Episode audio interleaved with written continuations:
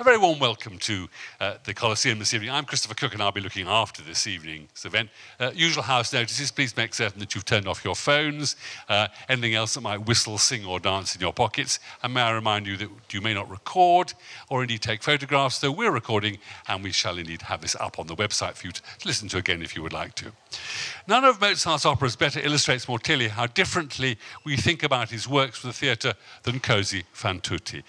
For our great grandparents, it was an immoral and cynical tale that taught us lessons that were perhaps best left unsaid. And for feminists, it's always been a work of deep misogyny in which men do not so much tease as emotionally torture women to prove their superiority. And it's true that Lorenzo da Ponte's libretto reads, unwarmed, that is, by Mozart's music, as a pretty unpleasant piece of writing.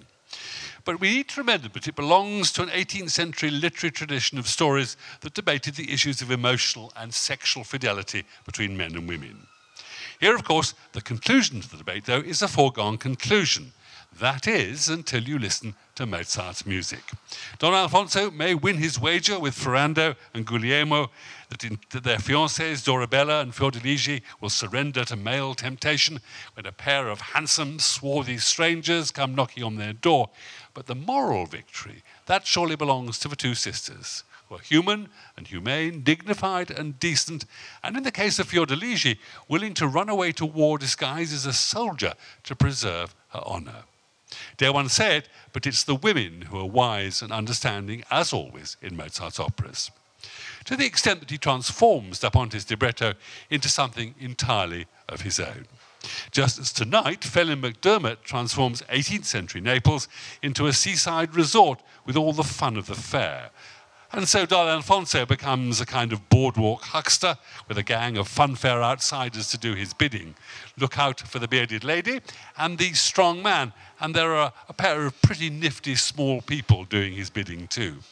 As for the historical record, the first performance of Mozart's opera took place at the Burgtheater in Vienna on January the 26th, 1790. It was given only five times before the run was stopped by the death of the Emperor Joseph II and the resulting period of court mourning. It was performed twice in June 1790 with the composer conducting the second performance and again in July twice and August once. Well, we have a trio of guests tonight to explore Mozart's Così fan tutte. We're going to be joined in a while by the mezzo soprano Anna Huntley, who's covering the role of Dorabella, and by the theatre historian Sarah Lenton. But first, we have Ryan Wigglesworth, who conducts tonight's performance and who is, of course, English National Opera's composer in residence.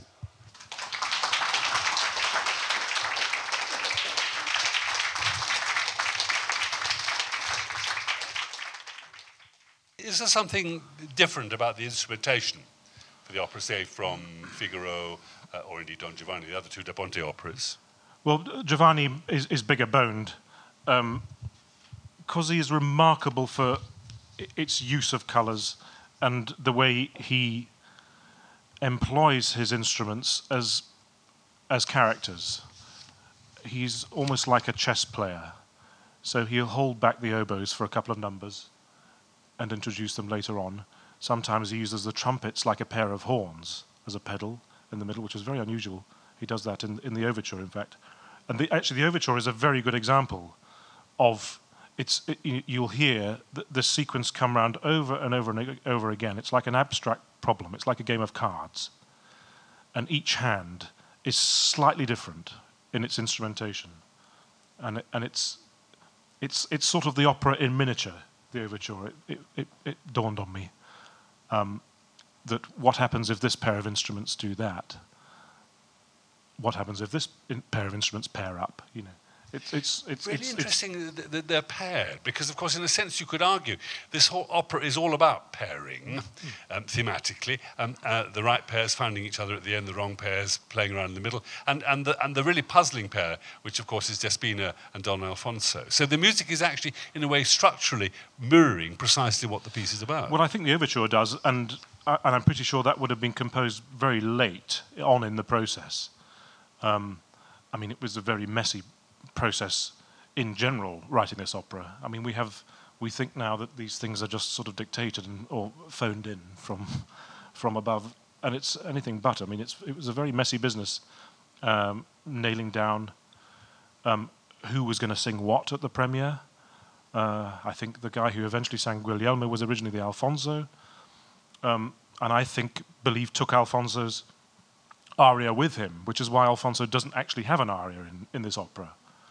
You know, so it's a very messy business, and he didn't he couldn't decide whether the Dorabella or Fiordiligi was the, who who was the higher part. Originally, Dorabella was going to be the higher part.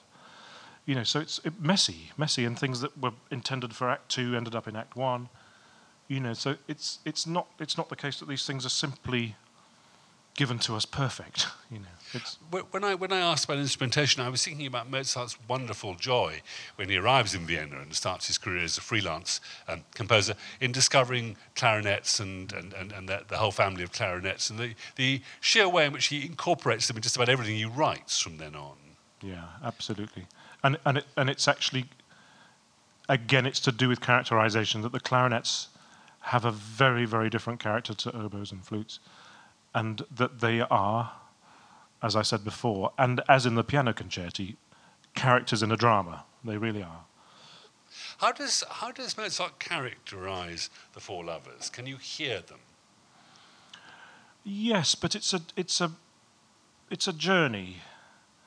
Um, I mean, the, if you're looking at the arias alone, actually, you might say that Guglielmo has, in a sense, the least far to travel. I mean, his two arias are in the same key. Um, okay, the, the, the, first one is, is, is, is rather short and quite lyrical, and Donne mie in the second act is, is, is a more fizzy affair, but it's nothing like the journey that Ferrando takes um, in, in his, from Un'aura in the first act, his, his glowing lyrical A major aria Tradito in the second act, which is which is um, well, it falls into two halves. There's a there's a um, a very strange sort of C minor introduction, um, full of stops and starts, um, and that's a big big journey for the singer to to, to get from Un'aura to, to Tradito in the, in the in the second act. And all these journeys of the of the main characters are are very different. Um, is it obvious, for example, that Fiordiligi is the more serious of the two sisters? I mean, when we listen to Come Scoglio or, or indeed uh, Pietà. Yeah, yeah. Well, this is another way, because Come Scoglio, which is Fiordiligi's first act aria, um, like I was saying, I think was originally intended for the second act, which, which for me has always created a slight difficulty because Come Scoglio, like a rock, she plants herself firmly quite early on in the opera. And it's a big, big, big set piece. It's a huge aria, famously difficult. Um, and actually, she's, she's not had a lot of time to, to, to work herself up into this. Um, in, in fact, dramatically, it would make I think, more sense. It was easier to get the, a longer journey and have that aria in the second act, but that's Per now. So it actually sort of almost comes out of nothing, um, which I think works very well actually in, in, in, in this production. Um, Phelim's, made that work. Um, but they are two monsters, Come Scoglio and, and, and Per which is the opposite extreme, which is the stillest point in the whole opera. Almost time slows down to to nothing at the beginning of that aria. Um, so she, Fiordiligi, uh, in a sense, encompasses the extremes, the most extreme the thing, the thing journey. That, that always amazes me, um, it's, it's so obvious, it's scarcely worth perhaps saying, but it, it, does amaze me. And I felt this so strongly watching the dress rehearsal here, was Mozart's ability to change the mood literally um, on a sixpence. He can turn, I mean, if you think about the, the trio, Soave Venti, um, uh, Soave sia il vento, uh, it's extraordinary how we move from, from, from, from, from one feeling to something that is so lyrical and so moving and touching, literally almost with half a breath in a way. Yeah. It, also, at the same time, you'll find that he has sometimes set something up in advance, even though if it feels like a, a very subito, sudden change. Actually, around there, that sequence of numbers, of course, you have the, the chorus Bella Vita, which is you know a military number. But before Soave, before that beautiful trio, you have the letter writing quintet. And in a sense, that that is slowing slowing us down in preparation for Soave. In fact, the tempi are, that Soave should be a little faster than than than Scrivermi, di Scrivermi, the letter writing quintet. But I think he he he, he sees often a, a, group of numbers as a as a shape, as an arc. Um, so it works both ways. You, have you've, you've alluded to the problem of the second part. There is, there is traditionally um, much more work, in a sense, to keep the whole thing together to be done after the interval than before, isn't there? Yeah. Well, actually, I'll tell you what, one of the biggest differences between Così and the other Da Ponte operas is, is that Così is full of pauses. They're all over the place. And, and um, the, as a conductor, pauses are the most difficult thing because it means that you have to get everyone going again after a pause. And that happens all the time throughout the show. Um, and it's obviously a del- deliberate thing. And the second act finale is, is full of them. Um, so again, it's, it's, it's, it's, it doesn't sound stop start. Well, I hope it doesn't sound stop start because the pauses are actually so integrated dramatically, in it, it, musically, and theatrically. Um, but it does create its unique sense of movement. Um, and the second act is a, is, a, is a rather odd shape. It opens with a lot of recitative, and you get the middle chunk of the arias, which, which again are seen as, a, as an arc.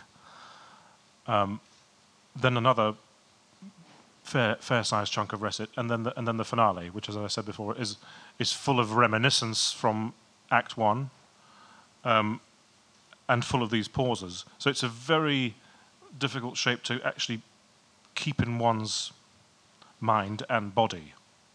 Um, I, I, wondered whether you thought setting Così in the 1950s um, in a resort that resembles in part Coney Island, perhaps as Phelim McDermott and Tom Pye, his designer, have done, does at last liberate this opera from sometimes what we think of as the prettiness of the 18th century?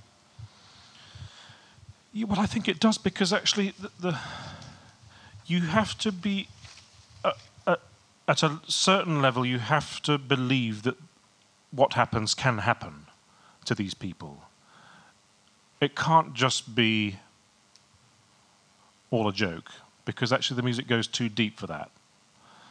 Um, so, in a sense, this setting allows that to be possible because, in a sense, anything's possible in a in a fun fair, and it's and it's not it's a fun fair which which which allows for a darker side. If you look closely at these uh, beautiful sets of Tom Pye's, really stunningly beautiful.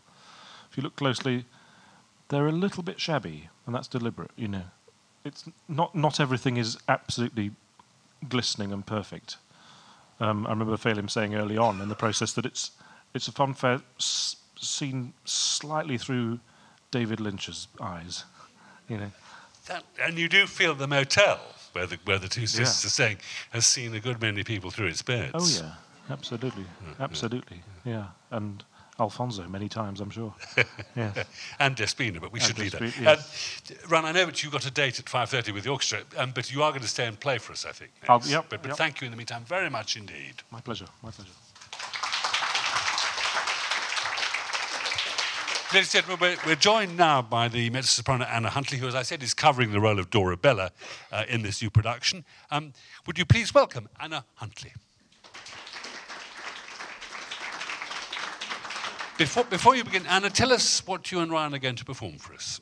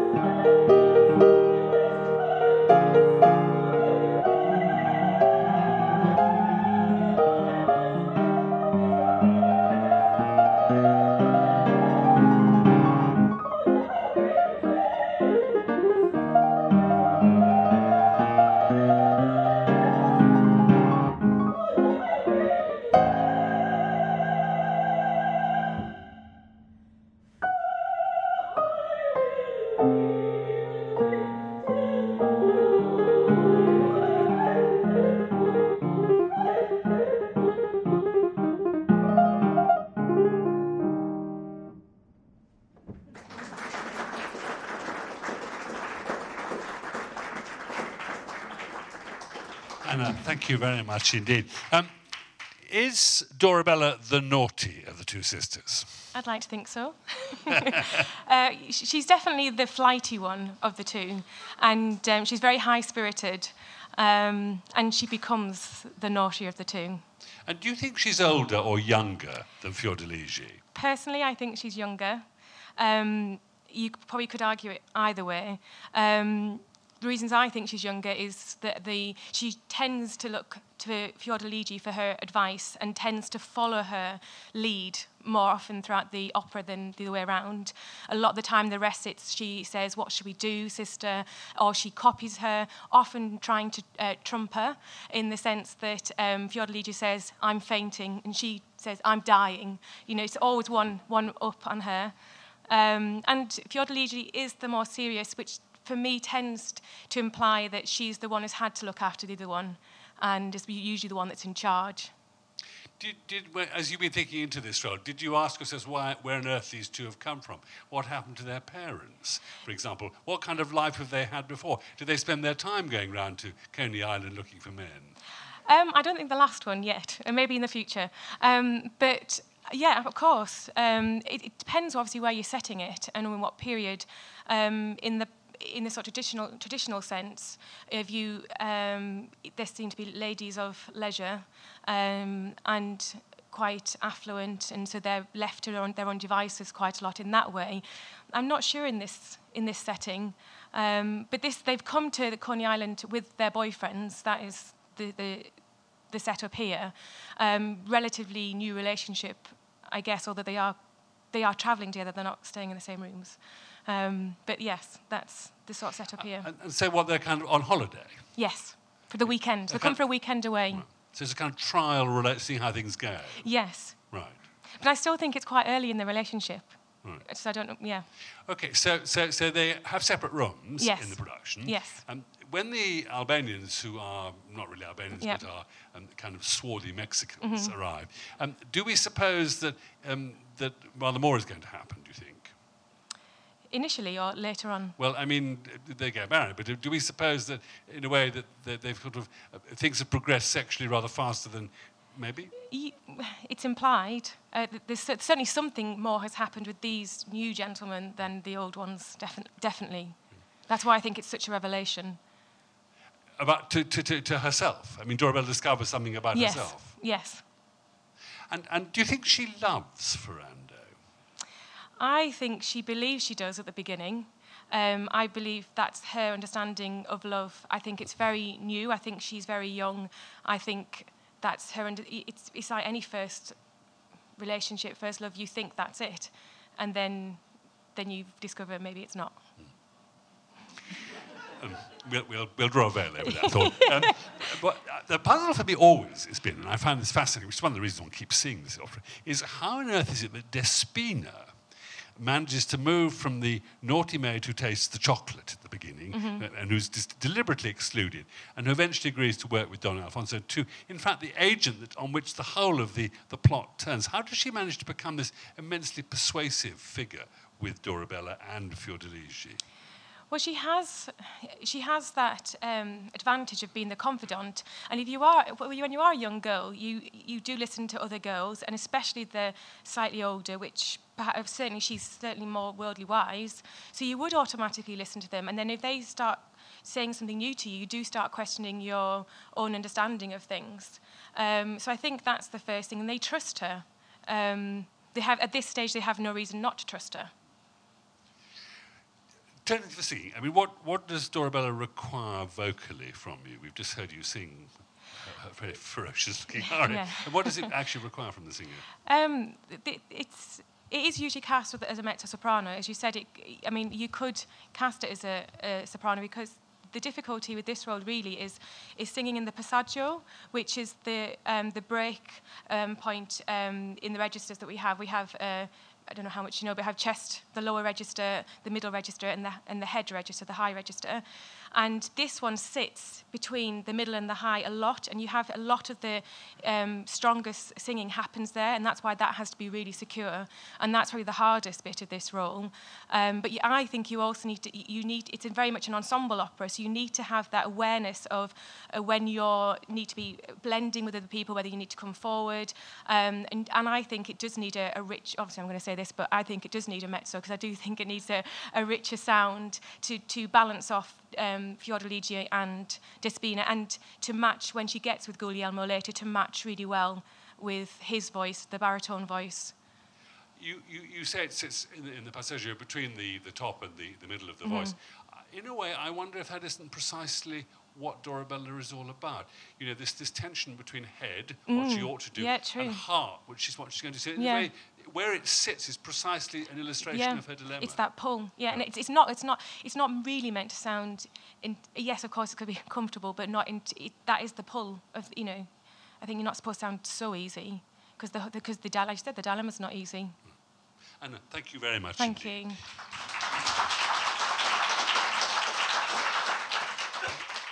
Ladies, uh, ladies and gentlemen, our last guest is, is, is one of those people who, if you ever want to know anything whatsoever, arcane, specialist, wise, sensible about the theatre you turn to, it is Sarah Lenton. Will you please welcome Sarah Lenton?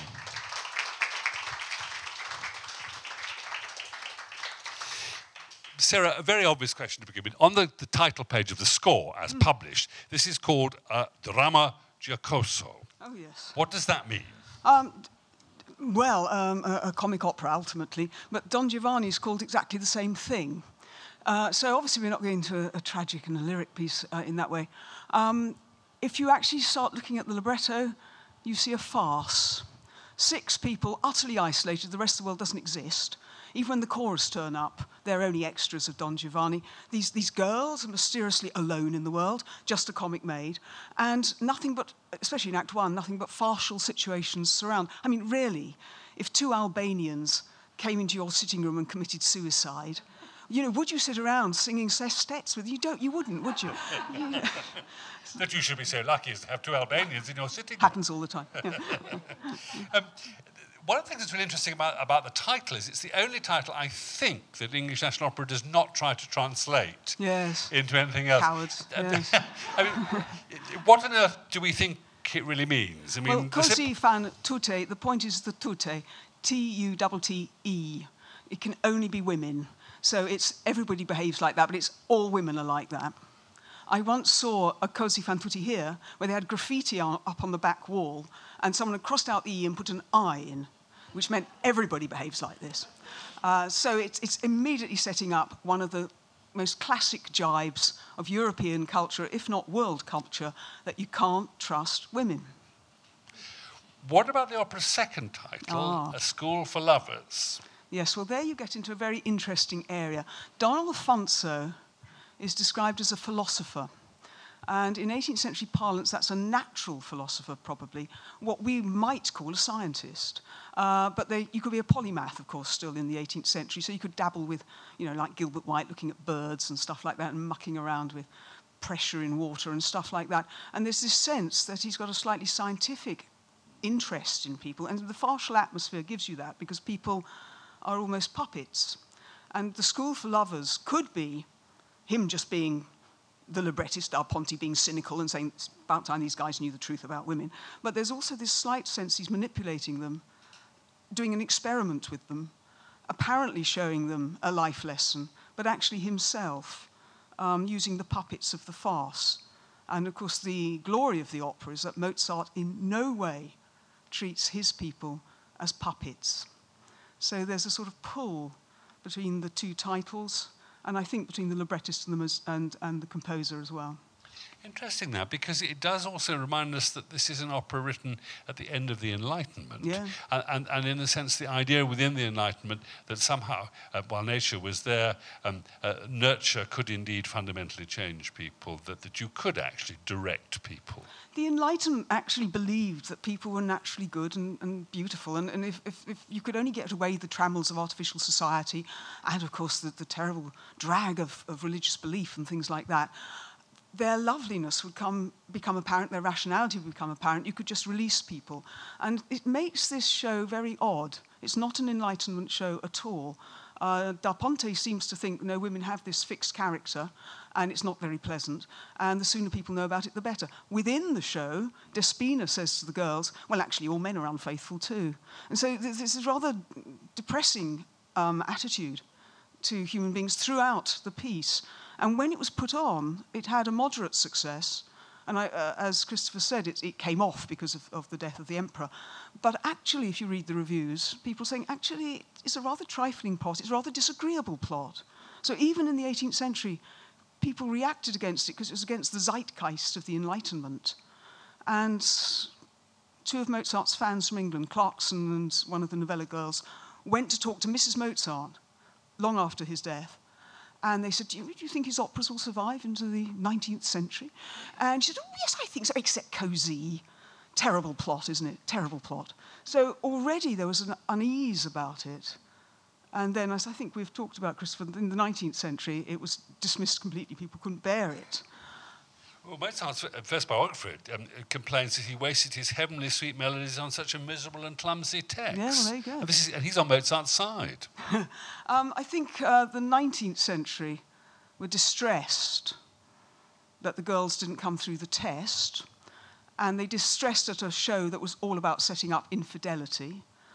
Uh, the 20th century can I stay with oh, the 19th? Do, yeah. you, do, you think, do you think, in the sense, that what the 19th century really disliked was the fact it told the truth about how badly men behave towards women? It wouldn't have liked the premises of the opera at all, and it wouldn't have liked the cynicism of the manipulation of the women. But I think when you read a 19th century critic, it's, it's insulting to women. Hmm. They should have come through. Uh, later ideas was, yes, but you don't test anyone. Hmm. Um, so we object to the test. But the 19th century objected to the fact that the women didn't, didn't pull it off. Also, of course, it's undermining the whole idea of romantic love. And uh, again, you get back to this natural philosopher idea of uh, looking at people in the laboratory. Is such a thing as romantic love possible? What, what, what, what does faithfulness in love mean? Um, this is just a, a social construct to make sure marriages work. And the 20th and 21st century, what have we found in it that, well, that we've liked that our predecessors didn't? It's very awkward for us in the 20th century. There's, uh, I know we're talking 21st century, but I'm looking, thinking back to a, a classic Royal Opera House production which set this as a contemporary show with Armani designs and all the rest of it. And the girls were drinking Chardonnay, first time I'd ever seen white wine, because you always drink red wine on stage, otherwise you don't know it's wine, you know. So they were drinking Chardonnay on stage. And they were obviously fashion designers and they worked in magazines and stuff. So they were about 28, 30.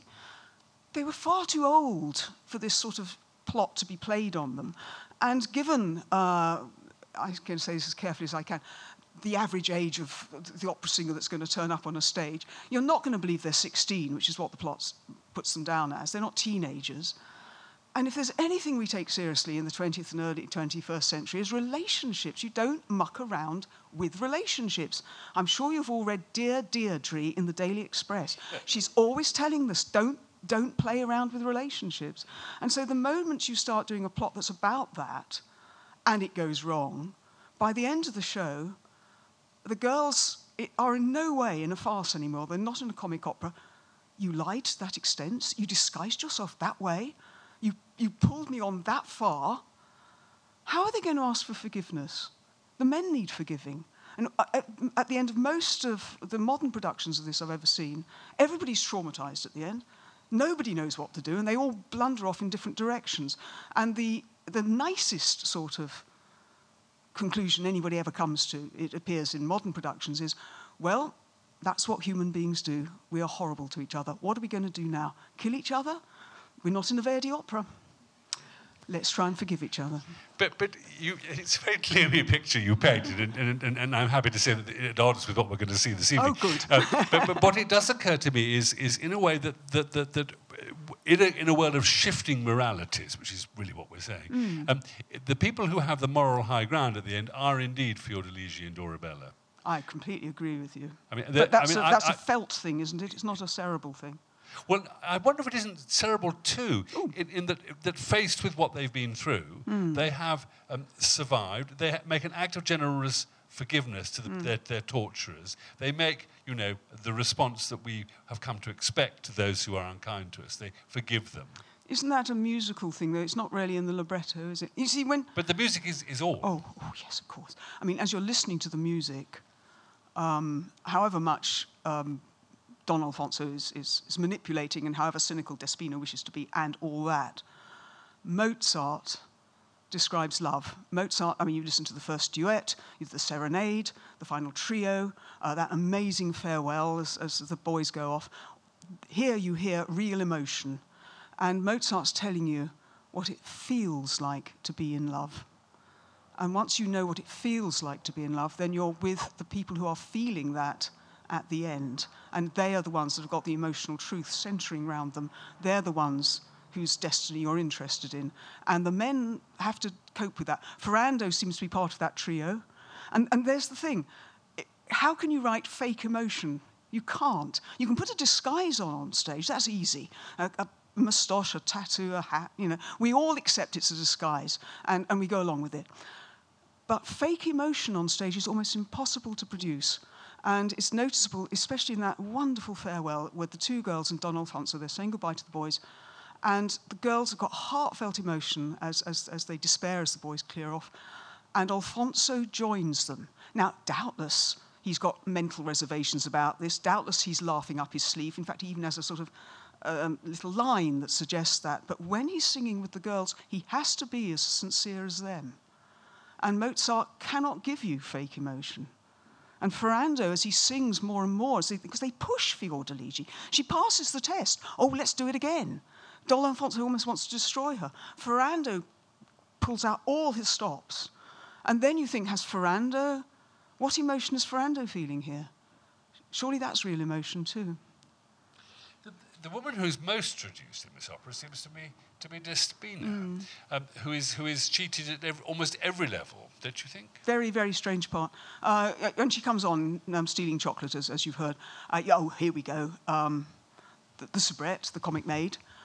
Um, and the one, therefore, who'll be knowing, which she thinks she is, and be in control of the plot, and, and so on and so forth. And yet she's deceived. And it completely bucks our expectations. It, it shows what an uncomfortable show this is. And I think it's one of the reasons it wasn't popular. Uh, not just the, the basic plot, but you never knew what a character was going to do. And, and a, a, comic maid who can be deceived and actually distressed at the end would have would made the audience feel, well, what was that about? That, that, that's a strange part. But it makes me wonder if the opera isn't only about gender and about human feelings, but also about class too. Mm. This production perhaps makes that more clearly, but it, it, seems to me that Despina, as the maid, moves from being the soubrette part, as you mm-hmm. say, to being someone who is who is has real feelings of her own, mm. um, um, who's played a number of parts in this. She's been Dr. Mesmer, the magician, she's been the lawyer, the notary, and produced wonderful comic voices. But in the end, you know, she is the servant, and she, she no one should care about her. She's well, she's definitely there to, to, to, keep the plot going. Yes, yes, I agree with that. And Alfonso really couldn't. I mean, actually, her relationship with Alfonso is money. I mean, I mean, I mean she, she's slightly complicit in all this. She, she takes it from, she, she agrees to deceive her mistresses, and she takes the money. So there's a moment where you, you, you think, okay, so she's the necessary extra person in the plot. I wonder how much one would care about her. It would depend on the singer, of course. One other argument is that she's, Don Alfonso calls her Despinetta. Yes. Uh, and, and there is a, a, suggestion that the two of them have had some kind of perhaps liaison, or you can imagine this, and, and they two can still be together, even though they're not together. If Isn't that the normal sort of sexual slang done by a, a sort of a, a, gentleman mucking around with a serving maid because he says, I want you or something. She says, Oh, well, I, I don't need you. And she goes quite camp on him, doesn't she? Yeah. It's sort of Frankie Howerd remark, well, you're a bit old, aren't you? Yeah. Uh, and it's just, it's just dismissed, isn't it? But I, it, it would completely depend on the director and the singer yeah. how, you, how you wanted to play that. Uh, a last question from another perspective, which is really the perspective in part we're going to see tonight, or at least superficially. Um, can we simply see that, that, that, this opera is about the consequences of plunging into a reckless holiday romance? It's certainly about very young people. Uh, the young men are fools to take on the wager. Uh, the young women have no real experience of people at all, and it's how the wager works. So it's certainly about very young people. In its 18th century context, it would have had slightly serious implications insofar as romances ended up with you getting married. Um, so that's always in the wings, and you will notice at the end, uh, Don Alfonso says, Well, yeah, okay, they're, they're unfaithful. Do you intend to be celibate for the rest of your life? No. Well, then, they're all like that. Might as well marry them. But, but it, it's, it's a sort of uh, response that we're, we're not perhaps so geared to nowadays. Um, but I think it's about youth, yeah. Sarah, thank you very much indeed.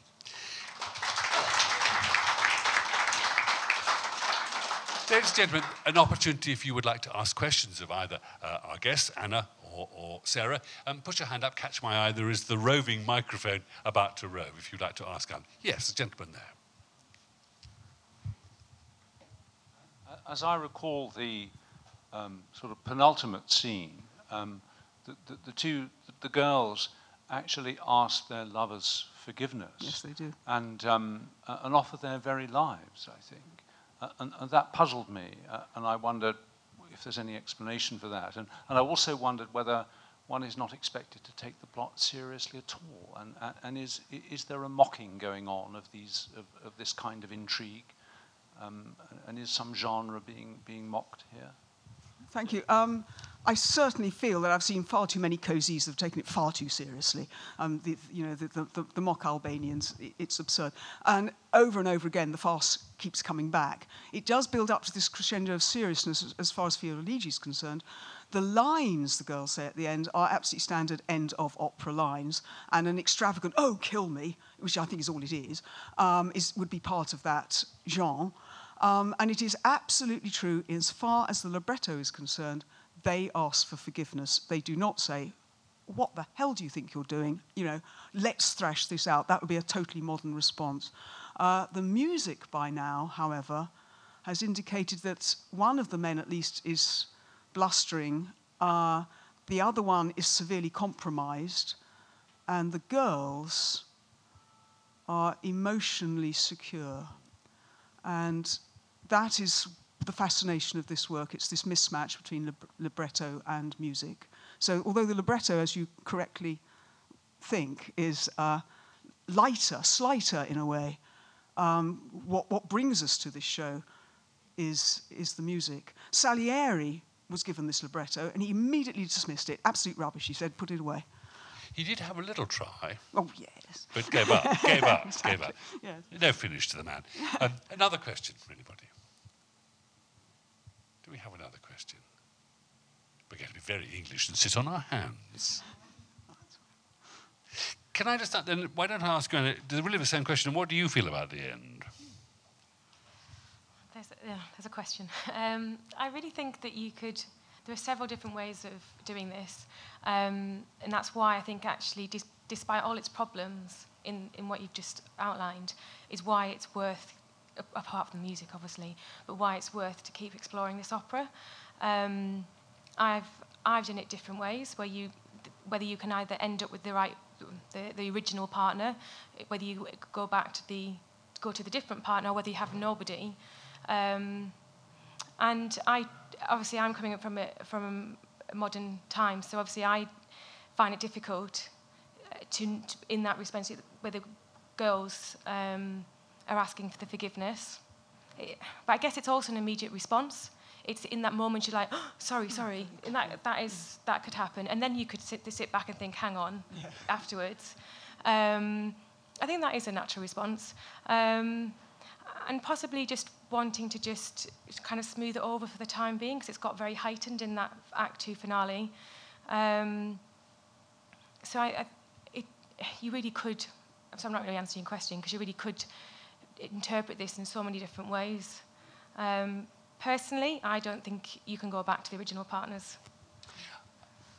Sam West, who did the last production here, said, in his opinion, Ferrando and Fiordiligi hooked up, went back to Ferrara and ran up bills. um, Dorabella and Despina went round Europe and had a marvelous time. They just did a tour. Yeah. And Guglielmo and Alfonso uh, went back to his Alfonso's club and sat around the bar making very nasty remarks about women. So. I like that. I like that version. version. Well, I think we know where we'd like to be with Dorabella yeah. on yeah. tour. and, ladies and gentlemen, thank you all very much for being here this evening, uh, for being a splendid audience. Um, uh, can I just remind you that if you would like, before the performance, to drink, I think the bar that is open is I'm getting dress circle bar is open before this evening's performance. And all that remains for me is to thank um, all three of our guests Ryan Wigglesworth, who's gone off to do his duty, so to speak, uh, Anna Huntley, uh, and Sarah Lenton for being with us tonight. Thank you all very much indeed.